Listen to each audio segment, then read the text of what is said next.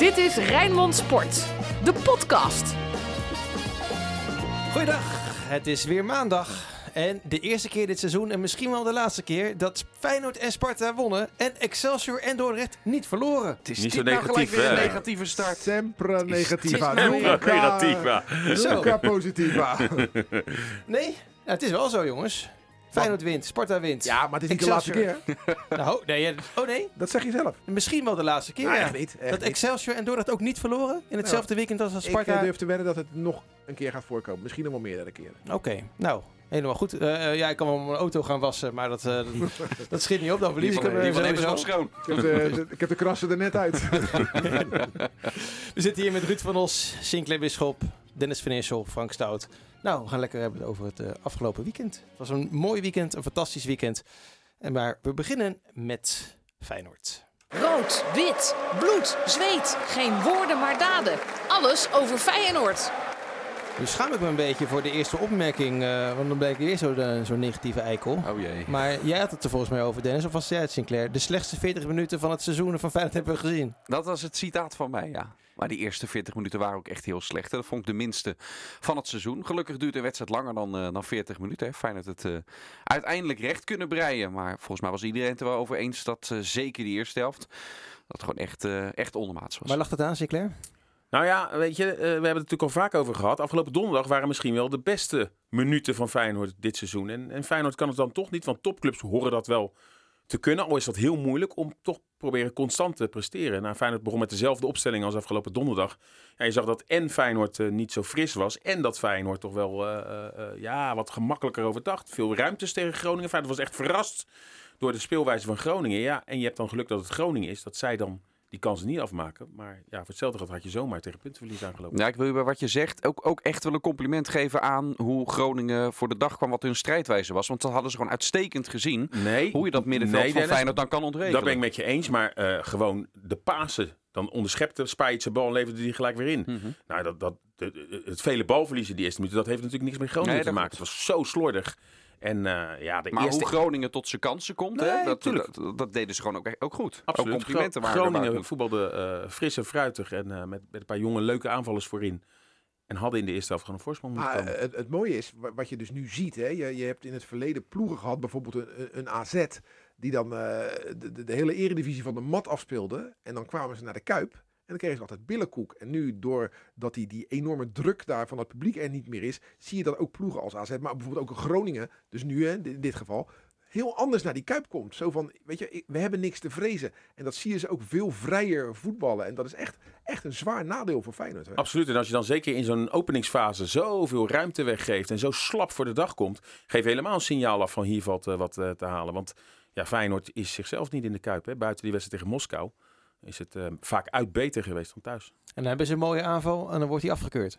Ja, 1-0. ja, ja, ja, nou ja, weet je, we, kunnen het nooit bewijzen, maar natuurlijk had de keeper nooit meer die bal van Diemers gepakt. Maar goed, Linsen loopt wel in de weg hè. En eh ja, gekscherend werd er gezegd, dan scoort hij al niet als aanval en dan zorgt hij ook nog eh, Linsen ervoor Hmm. dat als er dan een doelpunt wordt gemaakt, dat hij in de weg loopt. Maar nee, ja, eh, ja, als je dan met de VAR, dan weet je dat dit soort dingen eh, uiteindelijk wordt afgekeurd. Maar mooi is, als je Malasia ziet, hè, het, is, het is heel makkelijk vanaf de achterlijn gewoon de bal op de strafschopstip leggen. Dan, en dan hopen dat er een ploeggenoot komt. Nee, Malasia keek.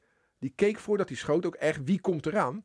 En eh Diemers eh, kwam eraan. Het wa- het was gewoon de, perfecte bal. Lag op de strafschopstip de bal. En hij hoefde er alleen maar tegenaan te lopen. Echt eh mooie, mooie voorzet en een mooie afronding. En dan is het rust, hè. Dan doet advocaat één tactische omzetting. Dan haalt hij Diemers eruit, Texera erin. Die gaat achter de spits spelen. En Toornstra en Kukshu gaan wat meer naar achter op Ja. het middenveld eh, spelen. En dat is de meeste zet gebleken, of niet? Nou, daarmee ontregelde die in ieder geval als tegenzet ehm, eh, de wijze waarop Groningen af en toe door dat middenveld heen kon combineren. Als Feyenoord inderdaad zo slordig was en balverlies leed, dan ging het ook wel heel makkelijk hoe Groningen er doorheen kwam.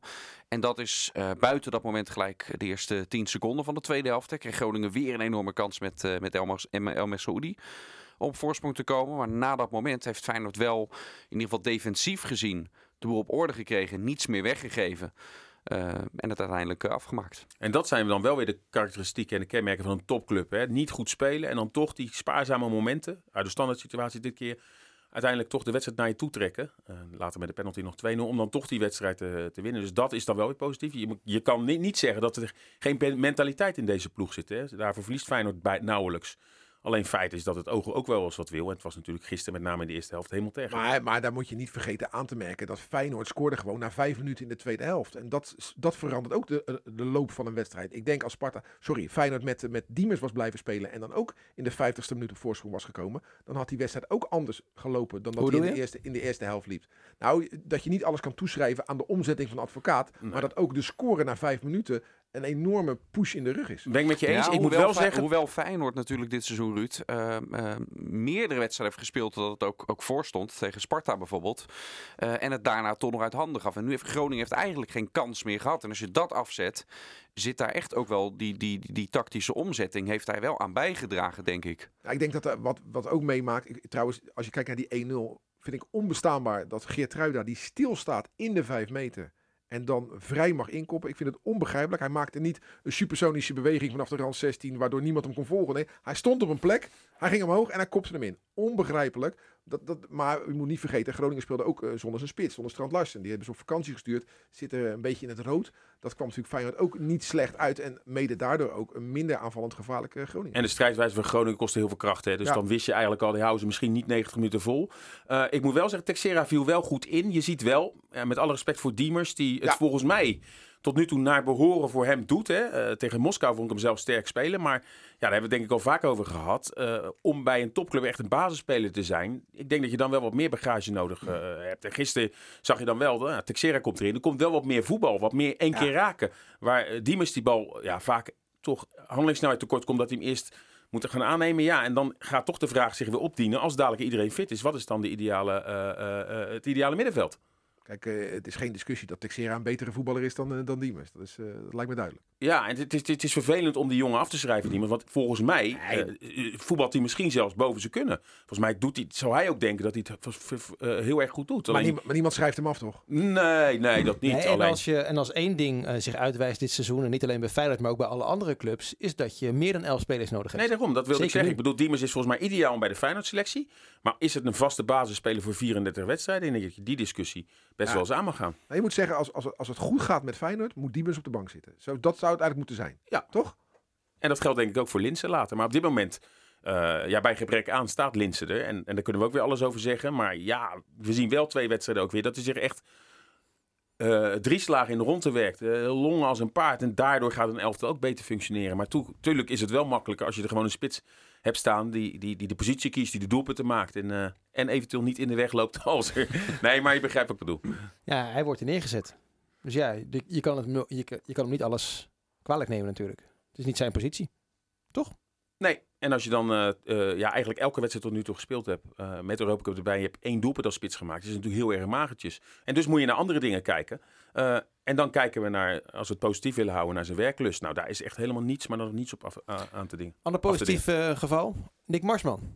Krijgt twee minuten voor de aftrap te horen dat hij moet spelen. En heeft eigenlijk geen fout gemaakt. Ja, is wel zijn rol natuurlijk. Hè. Gaf hij zelf ook eh, aan. Dus eh, dat is een van de taken voor een reservekeeper. Hoe lastig dat misschien ook is. Om altijd daar toch klaar voor te zijn als het dan eh, moet. Nou ja, hij was er klaar voor. eh keepte goed. Had één redding. Eén keer ook geluk met die bal die op de lat dan kwam. Want daar was hij anders gewoon kansloos op geweest natuurlijk. Dus nou, hij kwam beter voor de dag dan bij die wedstrijd bij Emmen. Al vond ik het toen trouwens ook wel, maar dan komen we terug op vorige week. te makkelijk om bij die tegengoals alleen naar Marsman te kijken. En het was ook Spaaiers natuurlijk. Zeker. Maar, maar mag, mag ik als voorzitter van de Justin Bijlo fanclub wel even... Wat nou weer? Want ik ben natuurlijk voorzitter van die fanclub niet voor niets geworden. Dat is omdat het een hele geweldige keeper is. Maar hij is wel vaak geblesseerd. hoor. Wat, wat heeft hij nou weer? Ja, misschien is hij ook wel weer te snel erop gegooid. Hè? Hij was natuurlijk geblesseerd en, en moest tegen Moskou keepen. Maar eh, ja, eh, misschien is het dan toch weer te snel gegaan. eh, omdat er zoveel wedstrijden nu in kort tijdsbestek gespeeld moeten worden. Heb je eigenlijk niet de tijd om iets echt eh, helemaal Maar dit was wel weer een andere blessure natuurlijk. Want hij had eh Maar soms, last ja, van weet, de dat, maar, maar soms loop je juist een andere blessure op als je niet helemaal fit bent. Ja. Ik weet niet Nee, of dat, dat het is- geval dat- is hoor. Maar dat zie je wel heel vaak. Ja. En, Nou, hij heeft wat met de voet. Hè. Er- zijn gelijk foto's gemaakt eh, zondag, nog tijdens die tweede helft geloof ik, dat hij al in het ziekenhuis was. In ieder geval niks gescheurd, niks gebroken. Dus daar zijn ze blij mee. Hij gaat waarschijnlijk nu een week rust krijgen, begreep ik. En dan eventueel, als dat gaat, weer aanhaken in de week voordat die wedstrijd tegen Fortuna is. Ja, er komt weer een stevig blok aan voor, eh, voor Feyenoord. Dus ja, laat hem inderdaad maar eerst helemaal herstellen. Want anders eh, dan blijft het misschien kwakkelen. Want dat is waar jij een beetje op doelt. Ja. En dat verleden heeft hij natuurlijk eh, heeft hij wel. Hey, dat stevige blok waar jij het over hebt, Dennis. Zien we dan Haps ook weer Voor, voornamelijk als linksbuiten? Zolang Feyenoord de, de bezetting heeft qua selectie als wat het nu heeft. En dat heeft het nog wel een tijdje. Want eh Ver, Jurgensen, eh Bozeniek, Die kunnen Sinisterra, allemaal, ja, precies. die, eh, die eerste gaan drie al- kunnen niet als linksbuiten spelen. Die gaan allemaal ook na die break niet, niet gelijk weer, eh, weer spelen ook. Eh, dus, dus er dus komt weinig, er. Sinisterra niet fit is, blijft Haps linksbuiten. Dat denk ik wel. Ook omdat die tandem met Malasia Haps dat het, dat het best aardig eh, draait en, eh, en rendeert. Dat is wel Maar goed. dat is wel gek, hè? Want, want, want Feyenoord loopt niet over van kwaliteit, maar hij heeft twee hele goede linksbacks. Stel dat dadelijk Sinisterra er weer is, dan moet je gaan kiezen tussen twee hele goede spelers. Tussen, tussen Malatia of Haps. Terwijl, ik zou er nu voor pleiten, deze twee, die moeten gewoon allebei zetten. Desnoods de een als Maar dan zou Sinisterra aan de spits kunnen. Dat, Ja. dat, dat scheelt denk ik. Heeft vorig jaar natuurlijk ook veel gespeeld. Ik zou het raar vinden als of Haps of Malatia op de bank zou eindigen. Want die doen het hartstikke goed allebei. Ja, nee, ik denk dat Sinisterra alleen, hè, daar is heel veel discussie ook binnen Feyenoord van, nou, hij traint alles al mee. Eh, hij zou al wedstrijdfit kunnen zijn. Kijk, het liefst wilde Feyenoord natuurlijk oefenwedstrijden spelen om hem zo op te trainen. En nu eh, zullen ze straks toch een risico moeten nemen eventueel om hem minuten te laten eh, eh, geven in een, in een eredivisiewedstrijd. Maar is het dan verantwoord? Hè? Kijk, het allerlekkerste zou zijn om hem ja, zodanig rust te geven om hem pas in, na de winterstop weer in te zetten. Maar ja, dat kan Feyenoord op dit moment niet veroorloven. Dus met name advocaat wil zo snel mogelijk hem erbij hebben. Maar is dat, eh, is dat verantwoord Maar- voor iemand die er zo lang Maar uit is is? het Interland weekend, eh, komt eraan. Er zal er wel een oefenwedstrijd gepland worden. Nou ja, Feyenoord heeft zo'n druk programma gehad. En er zijn ook wel veel jongens eh, die, die uitgewaaid zijn. En ze hebben natuurlijk al een smalle selectie. Omdat er veel jongens ook echt nog langer geblesseerd zijn. Dat ze daar eigenlijk nu kiezen voor e- eventjes nu de rust. Om daarna dat stevige blok weer in te gaan. Maar, maar ook niet Feyenoord onder 21, die al weken uit hun neus zitten te eten. Die kunnen toch met Sinistera erbij een oefenpotje spelen tegen, ik noem maar wat, Barendrecht. Ja, ik weet niet of dat dan 1, 2, 3 geldt. Als dat, ik 21... niet. Nou ja, dan tegen een andere profclub. Je hebt gelijk, je zit verkeerd. Ja. Dan tegen een andere profclub. eh. Ja, er zijn wel wat profclubs mag die, ook niet. die, die wel mag dat oefenen. ook niet? Nee, je mag toch alleen eh, tegen elkaar eh, Nou, oefenen? dat, dat dan. Ja. Dat dan. Ja, dat zou wel, wel slim zijn. Alleen ik denk dat, dat ze met al die blessures en die hele kleine kern die ze hebben, dat ze echt even gas terug willen nemen. Omdat het echt een stevig blok was. En er komt, zoals Dennis al zei, echt een blok dadelijk aan met weer drie Europese midweekse wedstrijden. Waar natuurlijk ook de, uiteindelijk de beslissing gaat vallen of je doorgaat. Dus eh, eh, toch een paar jongens die ook met, op, op internationale verplichting zijn. Spajic ook weg en eh, natuurlijk Berghuis en eh, noem ze allemaal maar op. Dus wat dat betreft is het bij Feyenoord nu juist eventjes, eventjes de rust. En over de vraag eh Haps Malasia, ik sluit ook niet uit dat over eh, twee maanden van nu, dat die discussie zichzelf misschien wel oplost. Denk ik Haps weggaat. Dat Haps verkocht wordt door Feyenoord met eh, de, de vervanger op de linksbackpositie die je al in huis hebt. Als je er nou eentje eerder dit seizoen verkoopt en het bedrag is goed, eh, ja, dan zullen ze dat het eerste met Haps doen. Onze luisteraars vinden dit een mooie vraag. Hè? En ik vind het zelf ook een mooie vraag. Daarom stel ik hem ook. Voor welk bedrag? Ehm, je, je overvalt me in de zin dat ik, weet niet wat Feyenoord voor hem wil, eh wil, eh, Oké, wil hebben. maar wij zijn nu even Frank Arnissen en wij gaan het bedrag bepalen. Hoe lang loopt zijn contract nog door? Eh, anderhalf jaar. Nu. Ja, is ook niet Dus in de winststop.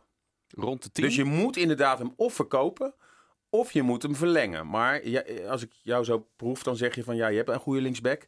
Dan is dat een moment om een speler een stap te laten maken. Aan de andere kant, met de ambities die Feyenoord heeft. Hè, we hebben altijd gezegd, na de winterstop worden de prijzen verdeeld omdat dan de toppers gespeeld gaan worden.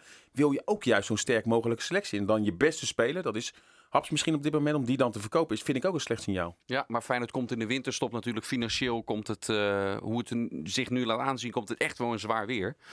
Dat er eh, waarschijnlijk wel iets, eh, iets moet en, en gaat gebeuren, denk ik. Hij is 27. 27, eh, ja. als hij, voor, hij moet, er komt een moment dat hij voor zichzelf gaat kiezen natuurlijk. hè, Als hij nog een klappertje wil maken. Maar moet het dan in de winterstop of gewoon komende zomer? Ik zou als ik voetballer was, maar ik ben geen voetballer, nooit in de winterstop weggaan. Maar ja, dat is ook weer de vraag. Welke kans doet zich voor? Stel, een gek verhaal, Arsenal komt. Ja. Ga je Ja. dan? Nee, doe niet in de winterstop. Maar wij, weten ja. natuurlijk dat op het moment dat taal die transferwindow open gaat, dat vanaf dag 1 gaan we lezen dat Berghuis weer weggaat en dat die club weer komt.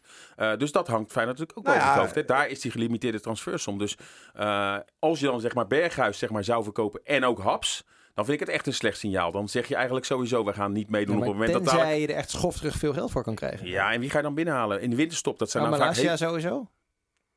Ja, maar je moet dan toch ook aanvallende impulsen weer halen als je die twee spelers zou verkopen. Nee, maar je hebt Sinistera dan weer. Maar kijk, Berghuis heeft sinds het sluiten van de transfermarkt doet hij er alles aan om vooral niet verkocht te worden.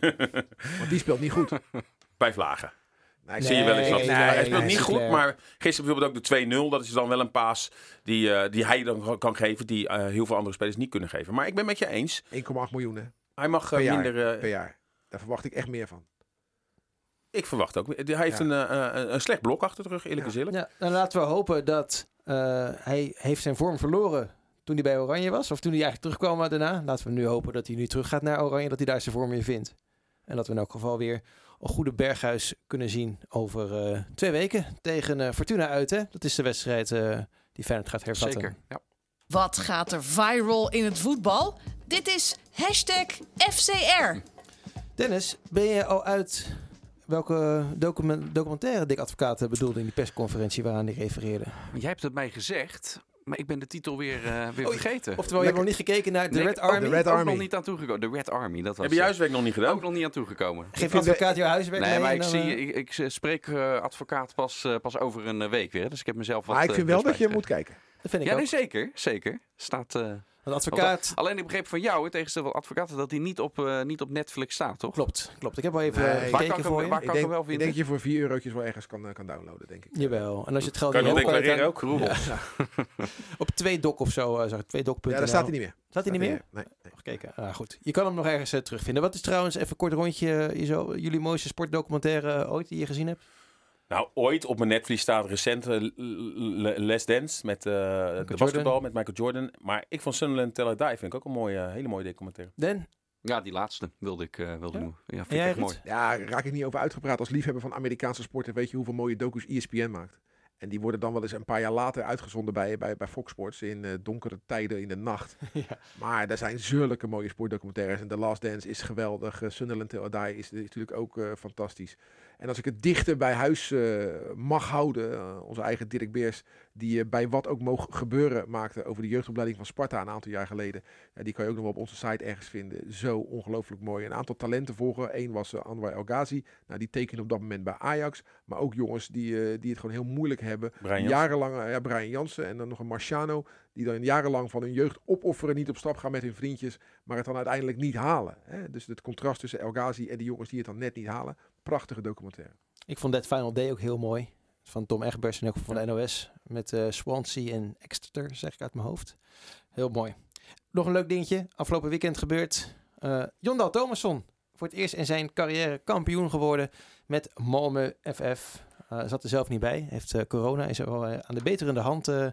Onze Feyenoord vriend, wiens gezin nog altijd in Kralingen woont. Hij zit daar in een appartementje in, eh, in Malmö. Maar hartstikke goed gedaan. 4 nog gewonnen van Sirius. En eh, ja, hebben aan twee van de drie doelstellingen voldaan. Beker gewonnen, kampioen geworden. Net niet de Europa League eh, gehaald, omdat Granada te sterk was in de voorronde. Goede tegenstander, dus eh, ja, dat was eigenlijk Moeten het, wij eh, er nog wat over zeggen? Of eh, Nou ja, oh, wel zeggen, hoor. ik dacht voor de vraag. moeten wij nog zeggen, joh, de nieuwe Feyenoord trainer, vraagteken? Ja, als je, maar daar kan je niks zinnigs over zeggen, over zeggen, denk ik. Nou, je kan je bespiegelingen loslaten op, zou Feyenoord het moeten willen om uh, Thomasson? Is hij een goede trainer? Is hij goed genoeg voor Feyenoord? Nou ja, kijk, kijk, is hij een goede trainer? Dat weten wij niet. Kijk ik nu naar onze Feyenoord kennis.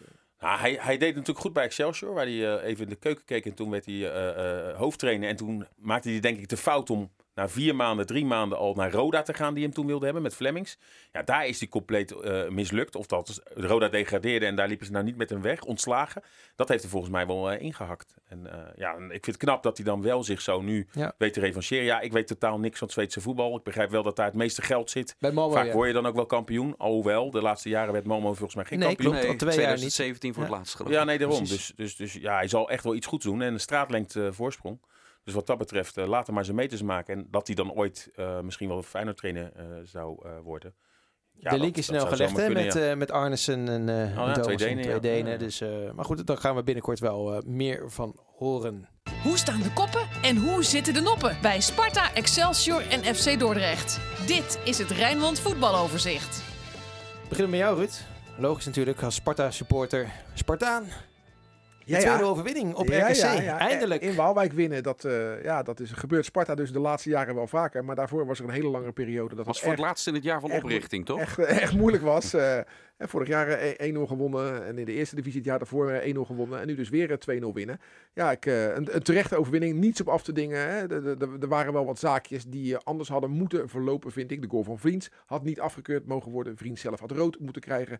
En ik denk dat uh, Awassar wel een strafschop tegen had moeten krijgen. Nee, toch? Ja, Hij, ra- lastig. hij raakte met zijn voet en legt twee handen op zijn rug. Wat wil je nog meer?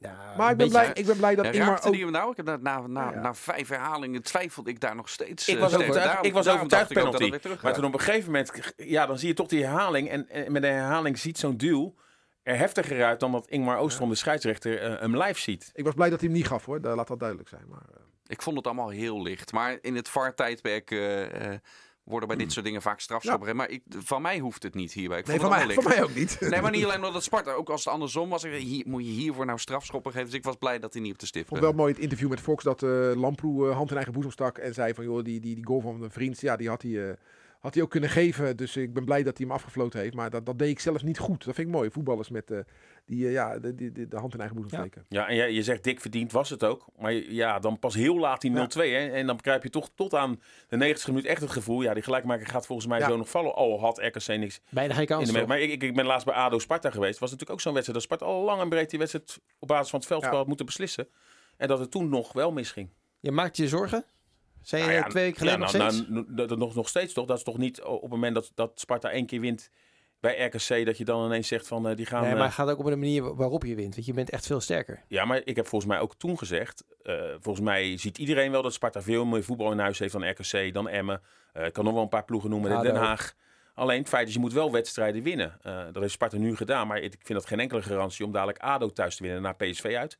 Ik zei dat er wel heel veel druk op die wedstrijden kwam te liggen. Nou, het, het gaat om details. Ruud geeft al aan. Stel dat Ingmar Oostram die bal wel op de stip legt en Sparta met 1-0 achterkomt. Zie je ze dan, ondanks dat ze goed spelen, ook die wedstrijd winnen? Toeval hè?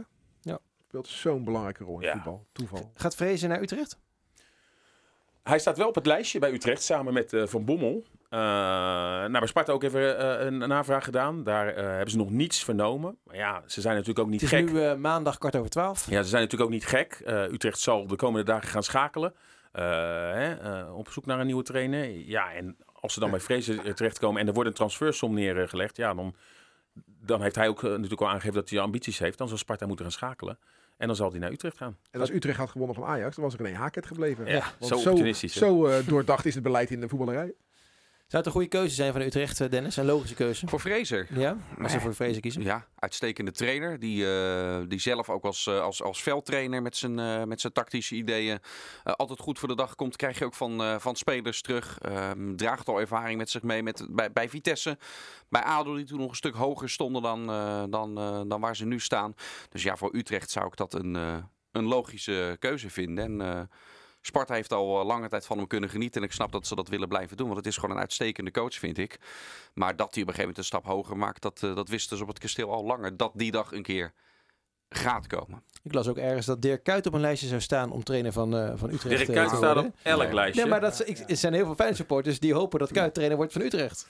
Ja, omdat dan die afspraak die met Feyenoord gemaakt is, dat hij dan voorlopig even geen doorgang eh, vindt. Ja, ik, ik denk dat voor Frank Fraser ook belangrijk zou zijn. eh, wil Feyenoord hem eventueel? Want dan zou je misschien een half jaar moeten wachten. Wel bizar, Ervan hè? uitgaande dat de advocaat zou stoppen. Hoezo Dat bizar? je, nou, dat je, dat je op 14 mei 2017 eh, jezelf eh, de geschiedenis inschiet als Dirk Kuyt zijnde. En dat, het, dat hij toch niet heel erg omarmd wordt door Feyenoord supporters. Wel voor dat moment. Maar dat is toch logisch, maar-? Hij maar wordt daarna- omarmd als voetballer, maar Ja. niet als trainer. Want Nee. bij de onder 19 was ook niet allemaal heel Nee, geweldig. nee, ik vind het echt, eh, echt bijzonder dat hij als persoon en inderdaad hoe hij zich na zijn carrière heeft eh, ontwikkeld. Dat dat, dat, dat niet bij, tot warme gevoelens vanuit het uh, Feyenoord-legioen leidt. Nee, nee. Op welke manier had hij wel voor warme gevoelens kunnen zorgen? Ja, ik Hij bijvoorbeeld, kijk, kijk naar zo'n Van der Vaart. Die, wordt, eh, die is natuurlijk heel bewust gekozen om zijn rol als analist te gaan eh, vervullen. Nou, die wordt omarmd door heel Nederland, heb ik het idee. En hij doet het ook hartstikke goed. Zo'n rol had Dirk Kuyt misschien ook kunnen gaan doen. Alleen die is niet wat minder uitgesproken. Hè. Die altijd een beetje de kerk in het midden laten. Nou ja, weet je wat het is? Kuit, eh, wat, wat, wat, wat, wat denk ik tegen Kuit spreekt, is dat hij op dit moment geen jeugdelftal traint. En op het moment dat je je gewoon, zeg maar, je echt voorbereidt, maar ook gewoon dat je met een jeugdelftal laat zien dat je die job aan kan. En nu wordt het, omdat hij inderdaad zo belangrijk is geweest voor Feyenoord, wordt hij dan misschien als trainer neergezet. En, en, en dat, kijk, Van Bronckhorst, je kan zeggen wat je wil, heeft ook lang geduurd hè, voordat hij hoofdtrainer werd. Heel lang heeft hij ook als assistent op de bank gezeten. En die eh, stappen lijkt Kuit te willen overslaan door zijn status. En ik denk dat dat, eh, eh, door het legioen, die daar ook wel door hebben dat daar een ervaren man hoort te zitten. Zink. Ik ga voor Lucio Geertruida, die in eh, drie dagen tijd twee doelpunten maakt. Speelt zeker niet goed. Ik vond hem eh, sterker nog, eh, met name tegen CSKA Moskou, in de eerste helft misschien wel de zwakste schakel. revanceerde zich goed in de tweede helft. Maar twee doelpunten maken. En, en toch een jongen die uit de eigen jeugdopleiding komt. Die, ja, denk ik wel veel potentie heeft. Hè? Bij Malasia zien we ook nu dat dat echt een speler is waar iedereen van zich zo. Die gaat misschien wel oranje in. Waar we de eerste jaren toch ook onze bedenkingen hadden. Dus wat dat betreft ga ik voor uh. Ik, uh, na de overwinning van Sparta, we hebben zijn naam niet laten vallen. Uh, ik kies voor Lennart T omdat hij nu zijn eerste veldgoal ook daadwerkelijk uh, maakt. Mooi goal. En um, uh, toen ik dat, dat voorbij zag komen, dacht ik, het zou ook heel fijn zijn voor hem als hij daarmee over een, een punt is. Want ik geloof nog steeds dat het echt wel een waardevolle spits voor Sparta en de plekken waar Sparta speelt kan zijn. Tot nu toe kwam dat nog niet echt uit de verf. Maar het zou kunnen dat hij vanaf nu toch meer gaat laten zien wat hij bij PEC ook liet zien. En uh, ik heb hem zeker nog niet af, uh, afgeschreven. Dus dat, ja, misschien komt hij hierna wat meer los. Ook meer wedstrijden tegen tegenstanders waar je het ook mag verwachten van, uh, van hem. Dus uh, ja, 10 nou, bijvoorbeeld Sparta. Sparta speelde thuis tegen Heracles een aantal weken geleden. Speelde die, had hij die bal, die geweldige aanname op die paas van Beugelsdijk, die hij net niet scoorde. Ja. Toen speelde hij ook een hele goede eerste helft. Dus hij is inderdaad door die eerste strafschop te benutten tegen AZ. Daarna weer een, een strafschop benutten. Nu die veldgoal. Ik geloof inderdaad wat jij zegt, wel in, in een soort van loskomen. En dan is het lekker om over twee weken thuis tegen ADO te spelen. Ja, Sparta moet winnen, dat duel. En als er dan weer eentje van 10 op het scorebord komt, dan, uh, dan komt hij wel in een flow, denk ik. Ik vond het ook gewoon altijd al, echt gewoon, ook bij PEC, gewoon een degelijke spits die echt wel zijn goals gaat meepikken. Hij werd al heel zwaar beoordeeld, maar hij speelde in die wedstrijden, die reeks natuurlijk die we allemaal kennen van, van Sparta. Waarbij je al weet, ja, daar krijgt hij minder poot aan de grond dan tegen RKC, tegen Emmen. Dus... Ja, maar we hebben ook de voorbereiding meegemaakt. Het zag er ook echt niet uit hoor. Ik vond, hè, Ruud, je kan er misschien beter over oordelen. De eerste weken had je echt wel het idee van, nou, dit is nou niet de T waar Sparta op zit te wachten. En inderdaad, hij heeft als een soort diesel langzaam maar Ja, zeker heeft ja. hij zich nu bewezen. En uh, je vroeg je af, wat doet hij? Ja, de eerste week was echt... een- hij werd, nee, maar hij werd in de rust... Gaan we werd hier gewoon- zo mee eindigen met deze Nee, maar hij werd elke keer werd hij in de rust ook gewisseld. Ja. Terwijl, eh, eh, eh, Maar soms moet je het ook een beetje gewoon zijn gang la- laten gaan. Een beetje Lennarty. Lennarty, Lennarty. Nou, no, dat is echt heel triest. Hij maakte tot, tot voor kort alleen maar een penalty. Ja, ja, ja. Zo. We zijn er mensen, dit was het einde. Maar dankzij hem ontloopt Sparta wel degradatie. Wie zit er in eh, FC Rijnmond vandaag, jongens? Rob Baan, hè? Sinclair, jij Robaan, ook? eh, voormalig eh, eh, hè, eh, technisch directeur bij Feyenoord, natuurlijk ook bij Sparta. Ado, Ra- Rankovic, gaan we het daar nog over hebben? Nee. Oké. Nee, we zijn er door de tijd heen. is er nou voor onzin? Een, een, een podcast heeft toch geen tijd? Al willen we 6,5 uur doorpraten. Dat Nou, is dan ga jij, maar dan, ik heb nog wat anders te doen. eh, zo, dus je mag Nee, hier maar, gaan zitten. Maar Rankovic, Oh. eh, Wespennest, ADO, eh, had hij nooit aan moeten beginnen. Ik wordt het nou Ruud Brood? ik, eh, ik begrijp dat hij eraan begon, want hij wil op eigen benen staan en hij kent de club. Maar niemand moet in ADO stappen, ook Ruud Brood niet. Zo, nou. Tot zover eh, onze ADO-watcher eh, Ruud van Os. Altijd eh En we genuanceerd. hebben het over Rankovic omdat hij voormalig Ja, ja. assistent-trainer bij Sparta is. hè. Ja, maar de mensen die nu nog zitten luisteren na een half uur, die weten dat wel hoor. Ja? Ja, dat denk ik wel. Ik heb onze luisteraars hoog zitten. Nou, hou Rijnmond in de gaten voor alle oefenwedstrijden. Ook, want er, er komt nog wat aan. Hè? En Excelsior gaat spelen. Dordrecht speelt nog. Dus helemaal goed. Maandag en dinsdag. Hè? Maandag en dinsdag. Een beetje gekke, gekke Ja. dagen. Gekke dagen, maar goed. Je hoeft in elk geval bij Rijnmond niks te missen. Maar, maar maak het wat concreet, hè? Want die speelt nog, die speelt nog, die speelt Ja, nog. Frank, eh, dat weet je toch uit je ja, hoofd. dat wist ik. Frank. Godkeleer. Zal ik dan het- naar Eindhoven Dordrecht, die is vanavond. En morgen hebben we Excelsior tegen Os. Ja, om eh, kwart voor zeven. zeven. Ook kwart voor zeven. En vanavond is het eh, ook is kwart voor Eindhoven. Dordrecht. En we hebben, is en we hebben natuurlijk woensdag Ook hebben we kwart voor Nederland-Spanje. zeven. Ook kwart Nee, voor zeven. Nederland-Spanje. Iedereen is helemaal de draad kwijt. Laat mij gewoon even leiden. Maandag, Eindhoven Dordrecht, kwart voor zeven. dat- Dinsdag, kwart voor zeven, Excelsior tegen Os. Wat zeiden we? En vrijdag Helmond Sport tegen Excelsior.